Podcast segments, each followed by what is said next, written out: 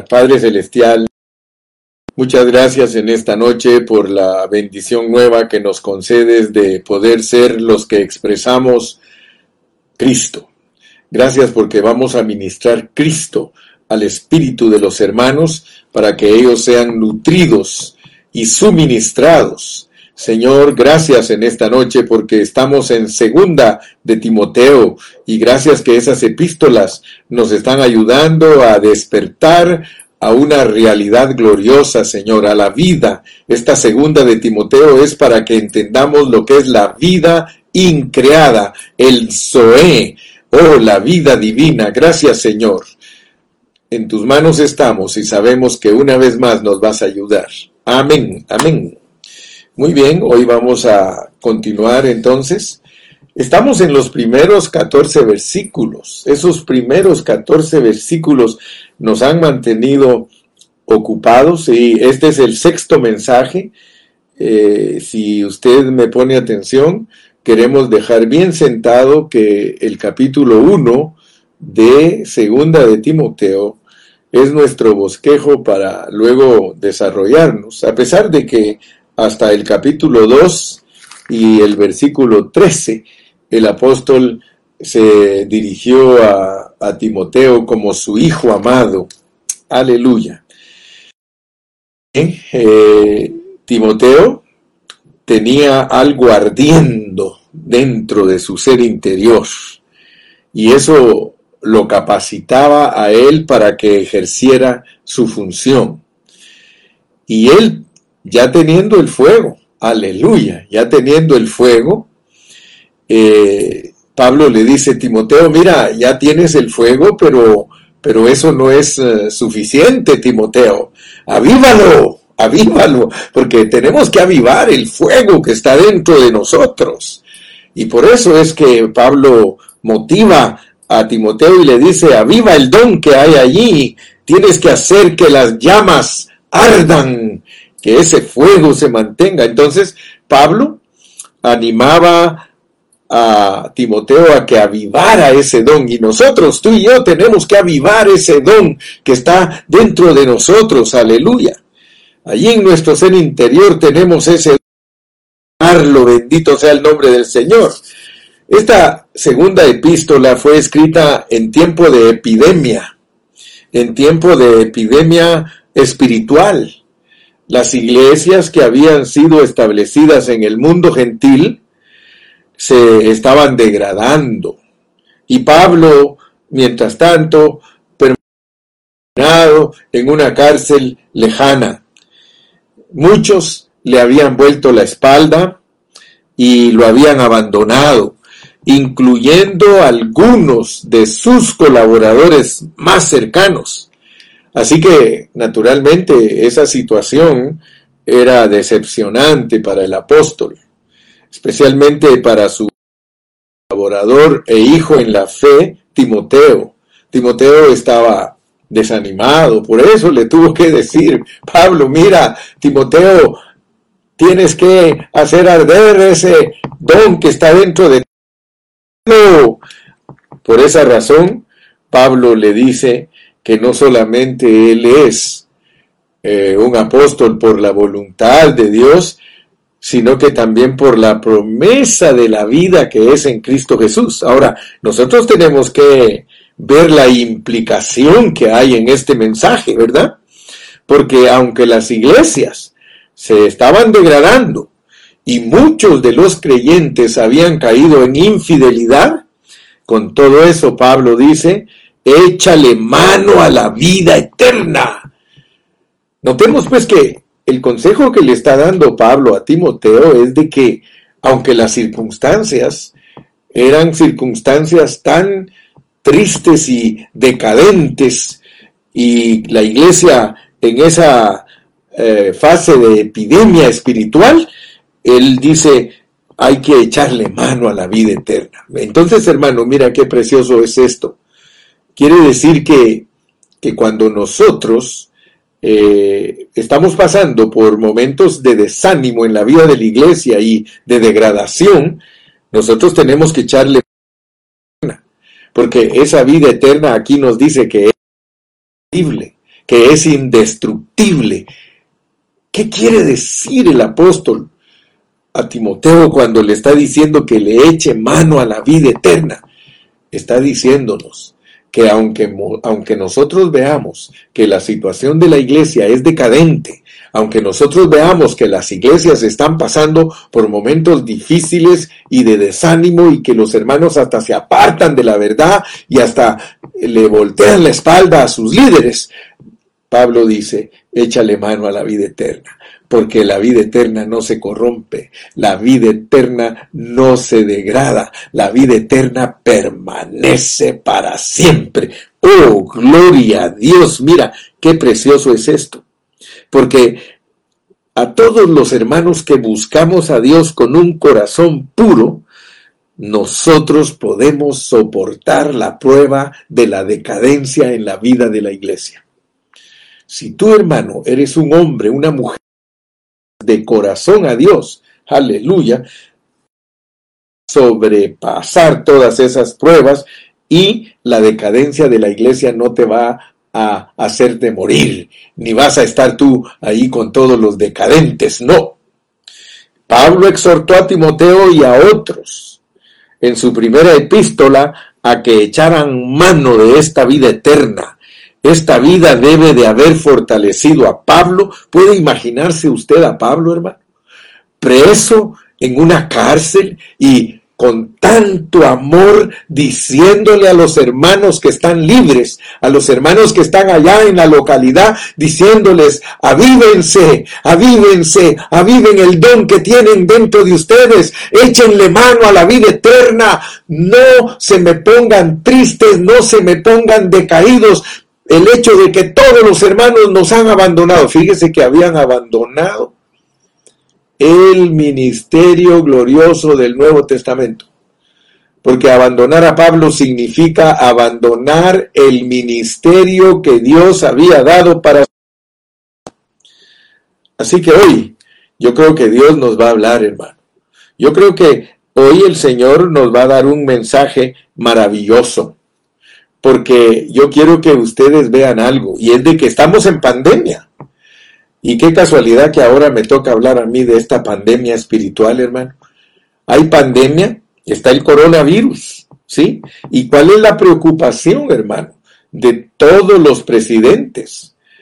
Mire, aquí el presidente hoy mismo dijo, vacúnense todos, vacúnense todos, porque la vacuna es efectiva. Todos los doctores dicen que la vacuna es efectiva y que lo mejor que una persona puede hacer es vacunarse. Así que eh, en tiempo de pandemia lo que preocupa a todas las personas es cómo vacunarse. La prioridad es la vacuna el, propagarse de ese virus es mortal y los doctores vacúnate, vacúnate. De paso les digo que hace dos días hablé con el pastor Luchito y dice Luchito, hermano Carrillito, por favor, cuando la hermana Teresita llegue allá, háganla vacunarse. Dice, aleluya. ¿Por qué estoy hablando de todo esto? Una epidemia era la que había atacado y contaminado a la iglesia en Éfeso. Y no solo a la iglesia en Éfeso, nosotros ya vimos que Colosenses, Colosas, Filipos, sí, Galacia, todo eso que había sido usado por Dios para abrir iglesias, para levantar todas esas iglesias.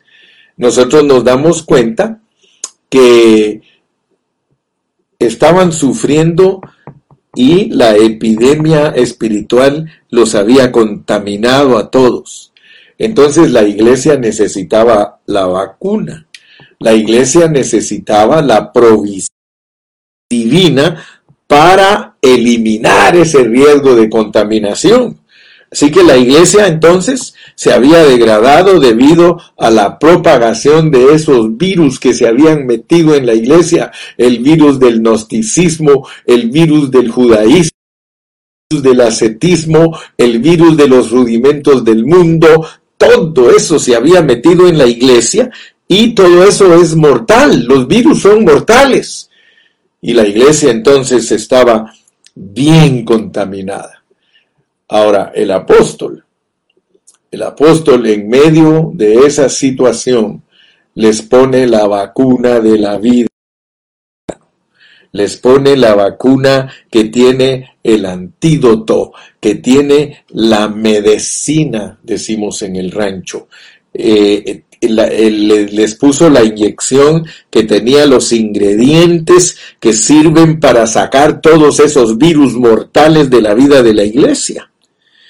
Hermano, yo, yo deseo con todo mi corazón que ustedes que me están escuchando anhelen, anhelen esa vacuna. Aquí está la vacuna.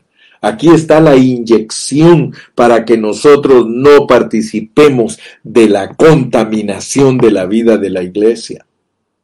Gracias al Señor porque urgentemente necesitamos esas ocho cosas que el apóstol menciona a Timoteo aquí en el capítulo 1.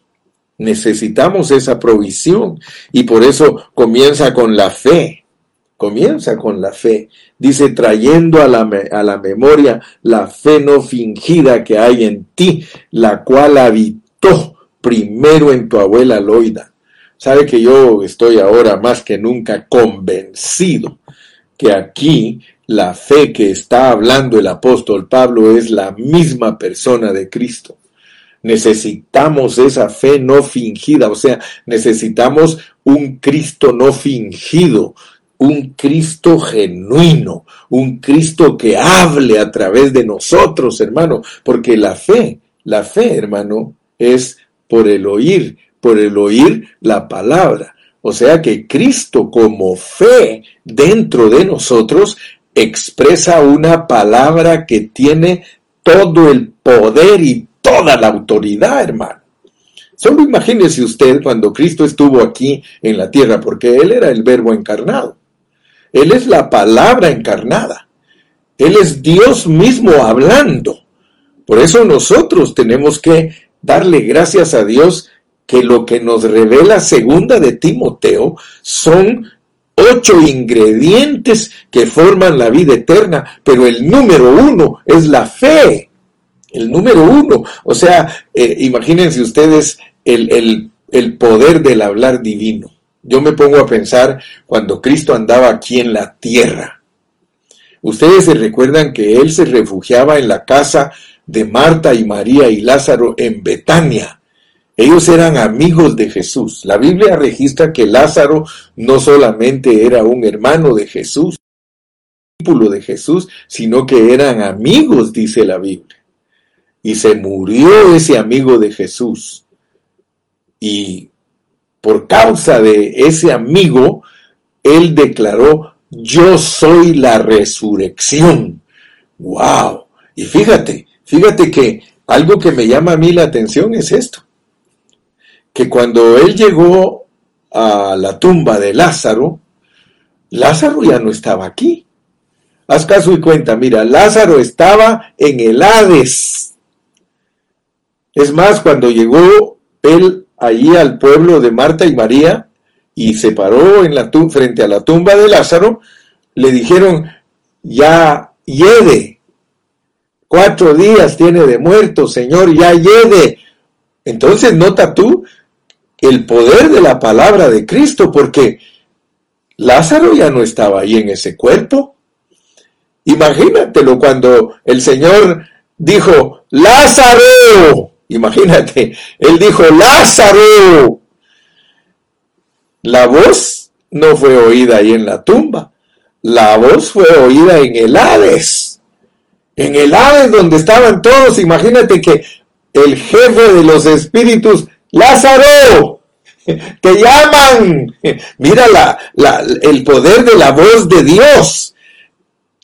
Por eso la Biblia registra, dice que va a venir el día en que los muertos en las tumbas oirán la voz, pero esa voz es para sacarlos del Hades, porque las puertas del Hades no prevalecerán contra nosotros los cristianos. Aleluya. Entonces imagínate el poder que tiene la palabra que está dentro de nosotros, porque ahora nosotros hemos entendido que ese Señor que es nuestra fe, porque Él es el Espíritu dentro de nosotros, y la espada de ese espíritu es la palabra de Dios, nosotros hemos sido investidos de un poder terrible, nosotros tenemos la palabra en nosotros, dice, cercana está la palabra en tu boca y en tu corazón, aleluya hermano, yo estoy pero excited, yo estoy pero bien contento en esta noche, mi hermano, ¿sabe por qué? Porque nosotros debemos anhelar esa vacuna. Mire la vacuna de la vida eterna, esa vacuna que tiene todos estos ingredientes, hermano. Fíjese que las iglesias se habían apartado de las enseñanzas de los apóstoles. Las iglesias se habían apartado de las enseñanzas de los apóstoles la cual, según Primera de Timoteo 1.4, fíjese, la enseñanza de los apóstoles era la economía divina, porque los apóstoles no enseñaban doctrinas, ellos enseñaban que Cristo es la cabeza de la iglesia y que la iglesia es su cuerpo. Ellos no andaban insistiendo en el bautismo, ni que cómo se vistiera la gente, ni que si se hiciera esto, que, que, que si se toca instrumentos para cantar, que, oiga hermano, ellos no estaban ocupados en nada de eso. Yo no sé por qué la iglesia se ha ido en otro rumbo. Por eso me gustó como dijo eh, Jorgito Chiriboga hoy cuando me habló, cuando me mandó un texto bonito, dijo, hermano, yo estoy cansado de oír palabrerío, yo estoy cansado de oír eh, doctrinas, yo estoy cansado, yo quiero una revelación divina. Y, por eso oro por usted para que Dios le dé sabiduría y que nosotros agarremos la onda y que nosotros entendamos las perlas preciosas. Ahora, si yo estaba hoy emocionado y le digo, Jorgito, nunca te había oído hablar así, ahora siento y percibo que estás madurando en Cristo. Gloria a Dios, gloria a Dios, yo me gozo con los hermanos me gozo con los hermanos. Entonces, yo quiero que ustedes vean que ese asunto de la fe que es Cristo hablando desde dentro de nosotros, es poderosísimo. Si nosotros no hablamos por el Espíritu, y eso lo dijo hoy mi hermanita Alejandra, me gustó también cómo da esta mujer sus resúmenes tan bonitos, tan acertados, Dios la bendiga, mi hermana Ale, porque ella estaba hablando acerca de esto que estamos considerando últimamente cómo nuestro espíritu eh, es eh, el órgano que debe funcionar. O sea, mi hermana estaba hablando, hermano, tenemos que eh, estar seguros que nuestro hablar viene del espíritu. Porque cuando nuestro hablar viene del espíritu es la palabra autoriz, autoritativa de Dios, es la palabra con poder pero si no viene de nuestro espíritu, entonces nosotros no vamos a ministrar a los hermanos en su espíritu. Yo le doy gracias a Dios porque al leer segunda, al leer segunda de Timoteo, mira cómo dice pues, trayendo a la memoria la fe no fingida que hay en ti, la cual habitó. Acuérdate que esa palabra habitó es dwelling, dwelling es en inglés, y nadie que no sea una persona puede habitar. Así que yo con toda autoridad te puedo decir que la fe personificando el apóstol, diciéndonos que nuestra fe es una persona que habla desde adentro de nosotros, es la fe de Jesús. Y esa fe la tenía la abuelita, la tenía la mamá y la llegó a tener también eso nos demuestra que está hablando de la vida eterna que está dentro de nosotros, por lo cual te aconsejo que avives el fuego del don de Dios. Se llama don de Dios también. Esa fe se llama don de Dios, pero sigamos leyendo porque no nos ha dado Dios espíritu de cobardía, sino de poder, de amor y de dominio propio. Eso se llama un espíritu reforzado, el espíritu del hombre con el espíritu de Dios en esa unión orgánica. Ahí está la fe. Aleluya. Por tanto, no te avergüences de dar testimonio de nuestro Señor ni de mí, preso suyo, sino participa de las aflicciones por el Evangelio según el poder de Dios. ¿Te das cuenta? Que está hablando de, de un hablar con poder. Y dime si no está hablando de hablar. Mira la redundancia. Mira cómo dice aquí en el capítulo 4, en el versículo eh, número 4, y, perdón, versículo 1, te encarezco delante de Dios y del Señor Jesucristo que juzgará a los vivos y a los muertos en su manifestación y en su reino, que prediques la palabra, que instes a tiempo y fuera de tiempo. Mira, hermano, ¿para qué nos sirve todo este equipamiento? Para predicar la palabra en tiempo y fuera de tiempo. Yo antes no sabía lo que es predicar en tiempo y, fuera de tiempo. ¿Lo sabes tú? ¿Sabes tú lo que significa predicar en tiempo y fuera de tiempo? Yo, yo una vez dije, Señor, ¿me puedes decir? Porque yo no entiendo. Y el Señor me habló por medio de la palabra y me dijo, mira, predicar en... Tú puedes encontrar en los evangelios que yo digo que es bienaventurado el siervo que cuando yo regrese lo encuentre dando el alimento a tiempo. Fíjate pues, dar el alimento a tiempo es antes de que las personas tengan pérdida. Pero dar el alimento fuera del tiempo es cuando las personas ya tienen pérdida. Así que el Evangelio que le están diciendo a Timoteo que predique es un Evangelio que ayuda para que la gente no se degrade y que si se, ya se degradó, hay que sacarla de esa degradación poniéndole la vacuna para que se sane. Eso es predicar en tiempo y fuera de tiempo. Ahora, fíjate que eh, aquí eh, tenemos entonces nosotros que las, las de la economía de Dios, que es impartir Cristo a los hermanos. Hay diferencia entre predicar mensajes y entre gritar y estar emoción, emocionando a la gente a ministrarles Cristo. Es diferente. Yo le pido a Dios, Señor, yo quiero ministrar Cristo a los creyentes.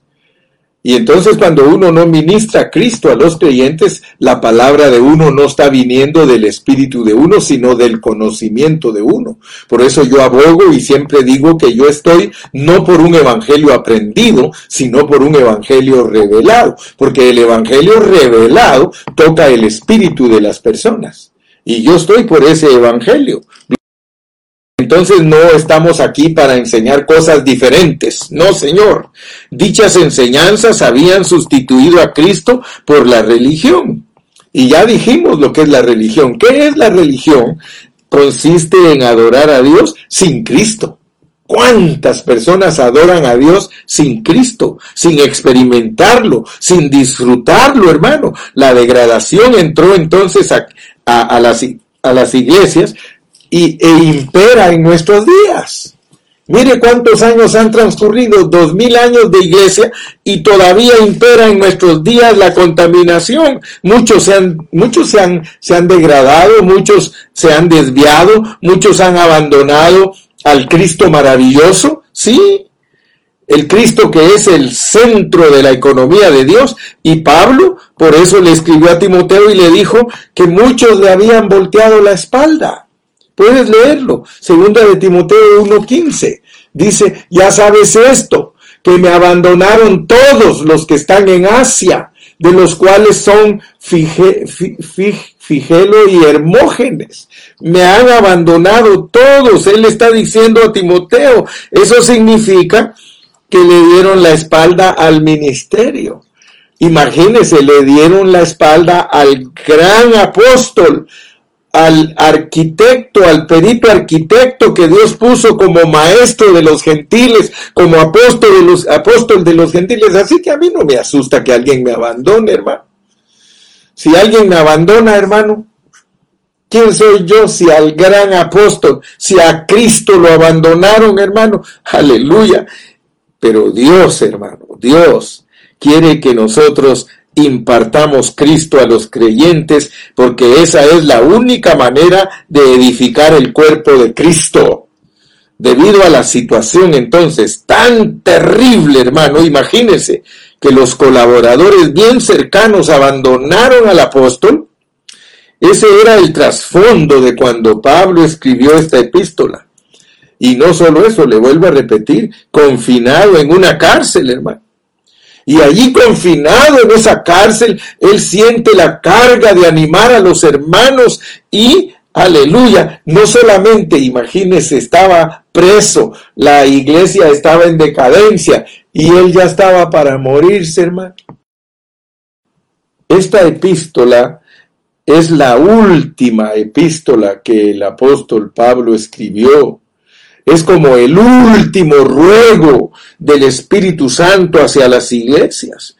Así que por eso Él les está rogando y les está diciendo, vacúnense, échenle mano a la vida eterna, porque esa vida es la única que los va a sostener, esa vida es la única que los va a sacar de la degradación, esa vida es la única que va a sacarlos de la decadencia, de la depresión, de todo lo que te venga La vida eterna es poderosa para sacarte adelante, mi hermano.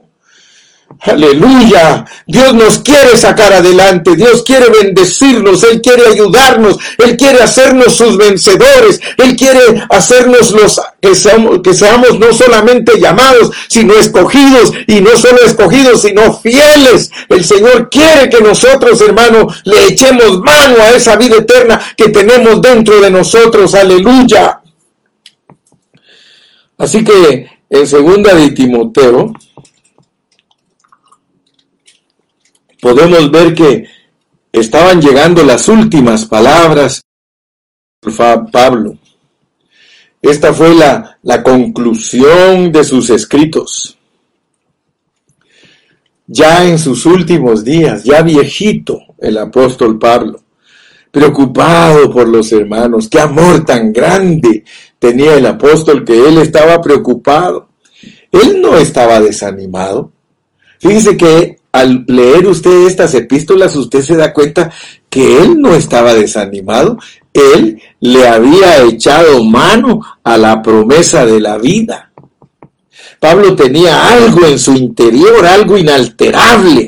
Ese algo que él tenía era la vida eterna, era la vida increada, era la vida incorruptible de Dios, que no cambia a pesar de las circunstancias que nos rodeen negativas. Esa vida no cambia. Pueden haber situaciones negativas a tu alrededor, pueden haber enfermedades a tu alrededor, puede ser que se te esté cayendo todo el cielo. Es posible que todo lo negativo te esté llegando, pero, pero ese motivo, el apóstol decía, yo escribo por eso, por eso escribo para animarlos. Mira Timoteo, no te me desanimes. No solamente quiero animarte, quiero fortalecerte. Aleluya. Te quiero poner tu vacuna. Timoteo, te quiero vacunar. Quiero que tú veas que la vida eterna está en contra del veneno. La vida eterna está en contra de ese virus contaminante de la iglesia. Aleluya, hermano. Tristemente muchos leen estas epístolas de Pablo y lo único que hablan de ellas, ah, son las epístolas pastorales son las epístolas, para los líderes. No, hermano, no son meramente epístolas pastorales, no, nosotros debemos ver el espíritu que está detrás de esa epístola. Tenemos que internarnos al espíritu espíritu que está detrás de ella, porque detrás de esas epístolas hay un pensamiento divino, hay un pensamiento celestial, hermano, que tenía Pablo en el momento que estaba escribiendo esas epístolas. La intención del apóstol no era solamente animar y fortalecer a Timoteo, sino también inyectar una sustancia divina en la iglesia para vacunarla en contra del germen de la decadencia, aleluya, Hermano, por el transcurso de los siglos, la iglesia, por ese germen, pero ese, quiero decirle que ese germen nunca ha podido acabar con la iglesia. La iglesia nunca puede ser exterminada. Dice el Señor, las puertas del Hades no prevalecerán contra ella. Y sobre esta roca edificaré mi iglesia. Hermano, el Señor está edificando su iglesia, aun cuando el diablo tiene cantidad de oposición, aun cuando el diablo no quiere que la iglesia sea edificada. Quiero decirte que la vida eterna sigue funcionando en todos los cristianos que aman la palabra y que están dispuestos a que el Señor los levante como columnas, aleluya. Bendito sea el nombre del Señor. Ciertamente, hermano, que la, la, decadencia inclusive hoy en nuestro día, en nuestros días está presente, pero nosotros estamos disfrutando de la vacuna. Nosotros, todos los que hemos oído, hermano, en toda la historia de la iglesia, hermano, han habido personas que han sido beneficiadas. El apóstol Pablo se anticipó y él dijo, Escuchad esto, van a venir tiempos difíciles y por eso muchos hermanos se cuidaron, hermano. Hay hermanos que sí se cuidaron de no contaminarse y nosotros, si en caso hemos sido alcanzados por esa contaminación, pidámosle al Señor, hermano, que nos saque de esa contaminación y que seamos puros en el servicio del Señor. Bendito sea su nombre. Diga aleluya, diga, diga gloria a Dios. Aleluya.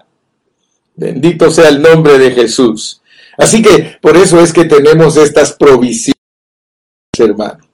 Dios nos ha provisto todo lo que son los elementos de la vida eterna. Solo imagínense, nos ha dado conciencia limpia, nos ha dado fe no fingida, nos ha dado el don divino, ha fortalecido nuestro espíritu, nos ha dado la gracia eterna, nos ha dado la vida incorruptible, nos ha dado sus sanas palabras y todavía dice al final, hermano, mire lo que dice, que ha puesto todo eso como un depósito que se llama Espíritu Santo. El Espíritu Santo contiene todos esos elementos que están dentro de nosotros. Mira cómo dice aquí en el verso 14, versículo 14 del capítulo 1, segunda Timoteo, guarda el buen depósito, el buen depósito, confiesa tú juntamente con el hermano Carrillo y di gracias Señor por el buen depósito. Hay un buen depósito aquí en nosotros, hermano, y cuando habla de depósito está hablando de un término bancario, hermano de millones de millones. Nosotros somos las cajas fuertes, nosotros somos las vasijas de barro, nosotros somos los que llevamos interiormente, hermano, el Espíritu Santo. Lo resume en el versículo 14 a la vida eterna como el Espíritu Santo. Es el Espíritu Santo el que tiene las sanas palabras. Es el Espíritu Santo el que tiene la fe. Es el Espíritu Santo el que tiene el amor. Es el Espíritu Santo el que contiene el Evangelio y la vida eterna. Es el Espíritu Santo el que contiene la gracia. Es el Espíritu Santo el que contiene el poder. Es el Espíritu Santo el don de Dios. Es el Espíritu Santo la fe. Es el Espíritu Santo nuestra limpia conciencia. Oh, bendito sea el nombre del Señor, hermano. Hay un proceso que Dios ha hecho para llegar a hacer todas esas cosas dentro de nosotros. Podríamos decir, hermano amado, que la vida eterna es el Dios triuno procesado es el Dios que es espíritu, que se encarnó, que vivió 33 años y medio en la tierra, que fue a la cruz del Calvario, que resucitó y que fue entronizado y recibió todo el poder y se metió dentro de nosotros y está sobre nosotros. ¡Uh! aleluya. Nosotros, eh, hermanos, tenemos esa vida eterna. Bendito sea el nombre de Jesús. Así que voy a terminar. Voy a terminar con esto. Voy a terminar con el versículo 6. Mira cómo dice. Por lo cual te aconsejo, por lo cual te aconsejo que avives. Avívalo, hermano. No te dejes engañar del enemigo. Aviva el don que hay en ti. Avívalo. Mira, hermano, si, si Pablo le estaba diciendo a Timoteo que lo avivara, quiere decir que Timoteo lo estaba dejando morirse. O sea que a Timoteo le afectaba la degradación de la iglesia.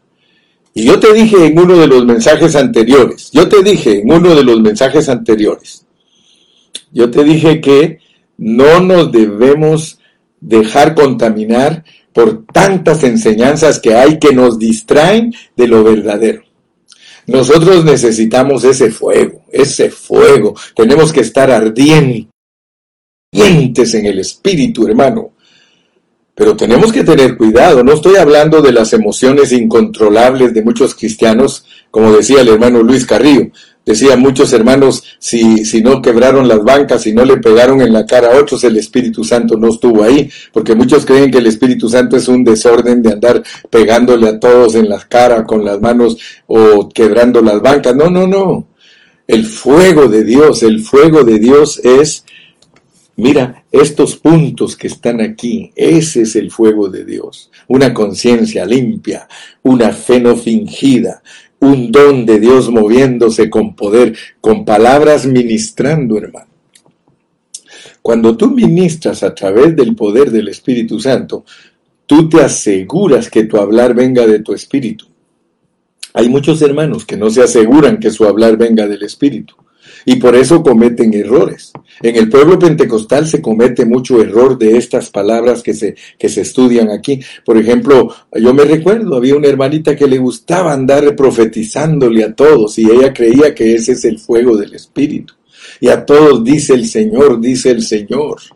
Y una vez me recuerdo que se acercó al hermano que estaba enfermo y le dijo, dice el Señor que Él ya te sanó, dice, dice el Señor que estás sano y que vivirás hermano, y a los tres días se muere el hermano. Entonces, eso no estoy hablando, eso no es el poder. El poder es salir de la degradación. El poder es que te mantengas en el pensamiento de Cristo.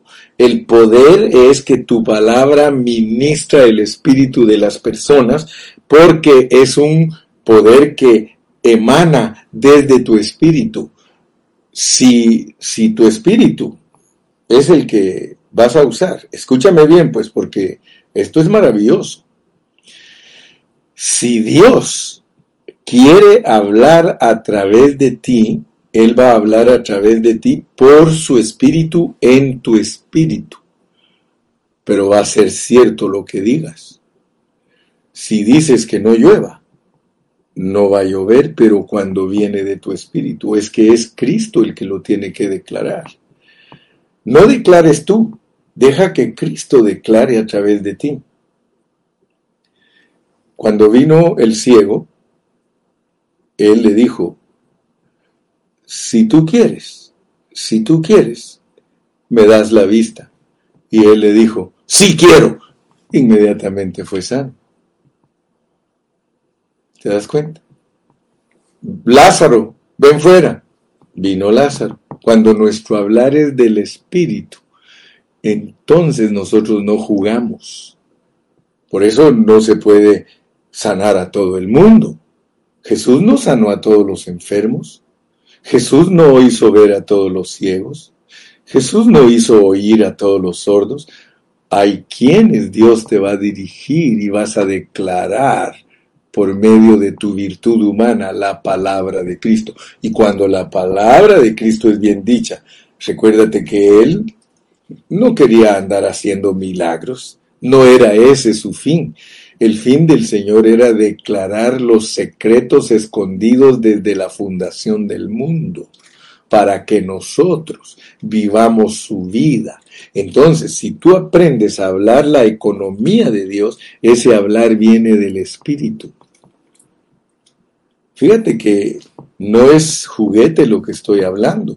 Si un pastor agarra tres, cuatro versículos y se pone a gritarle a los hermanos, eso no viene del Espíritu. Cuando algo viene del Espíritu, Dios te va a guiar a usar los versículos para decir la verdad, armar el rompecabezas, para que los, los hermanos alcancen a ver lo que Dios verdaderamente está diciendo. Entonces tu hablar viene Amén. Así que cuando leemos aquí en el versículo 6 dice, mira, por lo cual, por lo cual, ¿qué quiere decir si yo te digo, por lo cual, hermano? Por lo cual, quiere decir, mira, trayendo a la memoria la fe no fingida que hay en ti, la cual habitó primero en tu abuela Loida y en tu madre Eunice, y estoy seguro que en ti también, por lo cual, por lo cual te aconsejo que eso que habita en ti, lo avives. Predica, enseña, predica, enseña, porque solamente cuando uno tiene avivado ese don, y enseña, pero en el espíritu. Y tú te das cuenta la diferencia que hay entre predicar conocimiento y predicar vida. Como por ejemplo, mira, teólogo, teólogo, teo, Dios, logos, letra. Fíjate pues, Un teólogo, ¿qué le puede ministrar a un hermano? Y muchos tienen pastores teólogos. Yo no quiero ser un pastor teólogo para ti, mi hermano. Yo quiero ser un siervo de Dios que transmite la vida. Eso quiero ser, un siervo de Dios que transmite la vida. Y por eso en Colosenses dice que hay que predicarla cumplidamente. Aleluya. Entonces, mi amado, aquí es como que Pablo le dijera a Timoteo, mira Timoteo, te exhorto a que avives el fuego del don que está dentro de ti. Porque dentro de ti, Timoteo, hay algo que está ardiendo, pero no es suficiente que arda. No es suficiente que arda. Debes soplarlo para que las llamas suban. Sí, sí. Hermanito, no me digas que no tienes el Espíritu. Sí, no me digas que no tienes el Espíritu. Tú tienes el Espíritu, ese es el fuego. Pero avívalo pues. Porque uno puede tener un fuego. ¿Cómo puede estar una chimenea ahí, una fogata? Ahí puede estar y medio encendidita, ahí está el fuego. Pero cuando viene alguien y le mueve los palos y mueve así y de repente hasta sopla con un fuelle, o sopla con la nariz, dime si no empieza a arder de nuevo. Aleluya.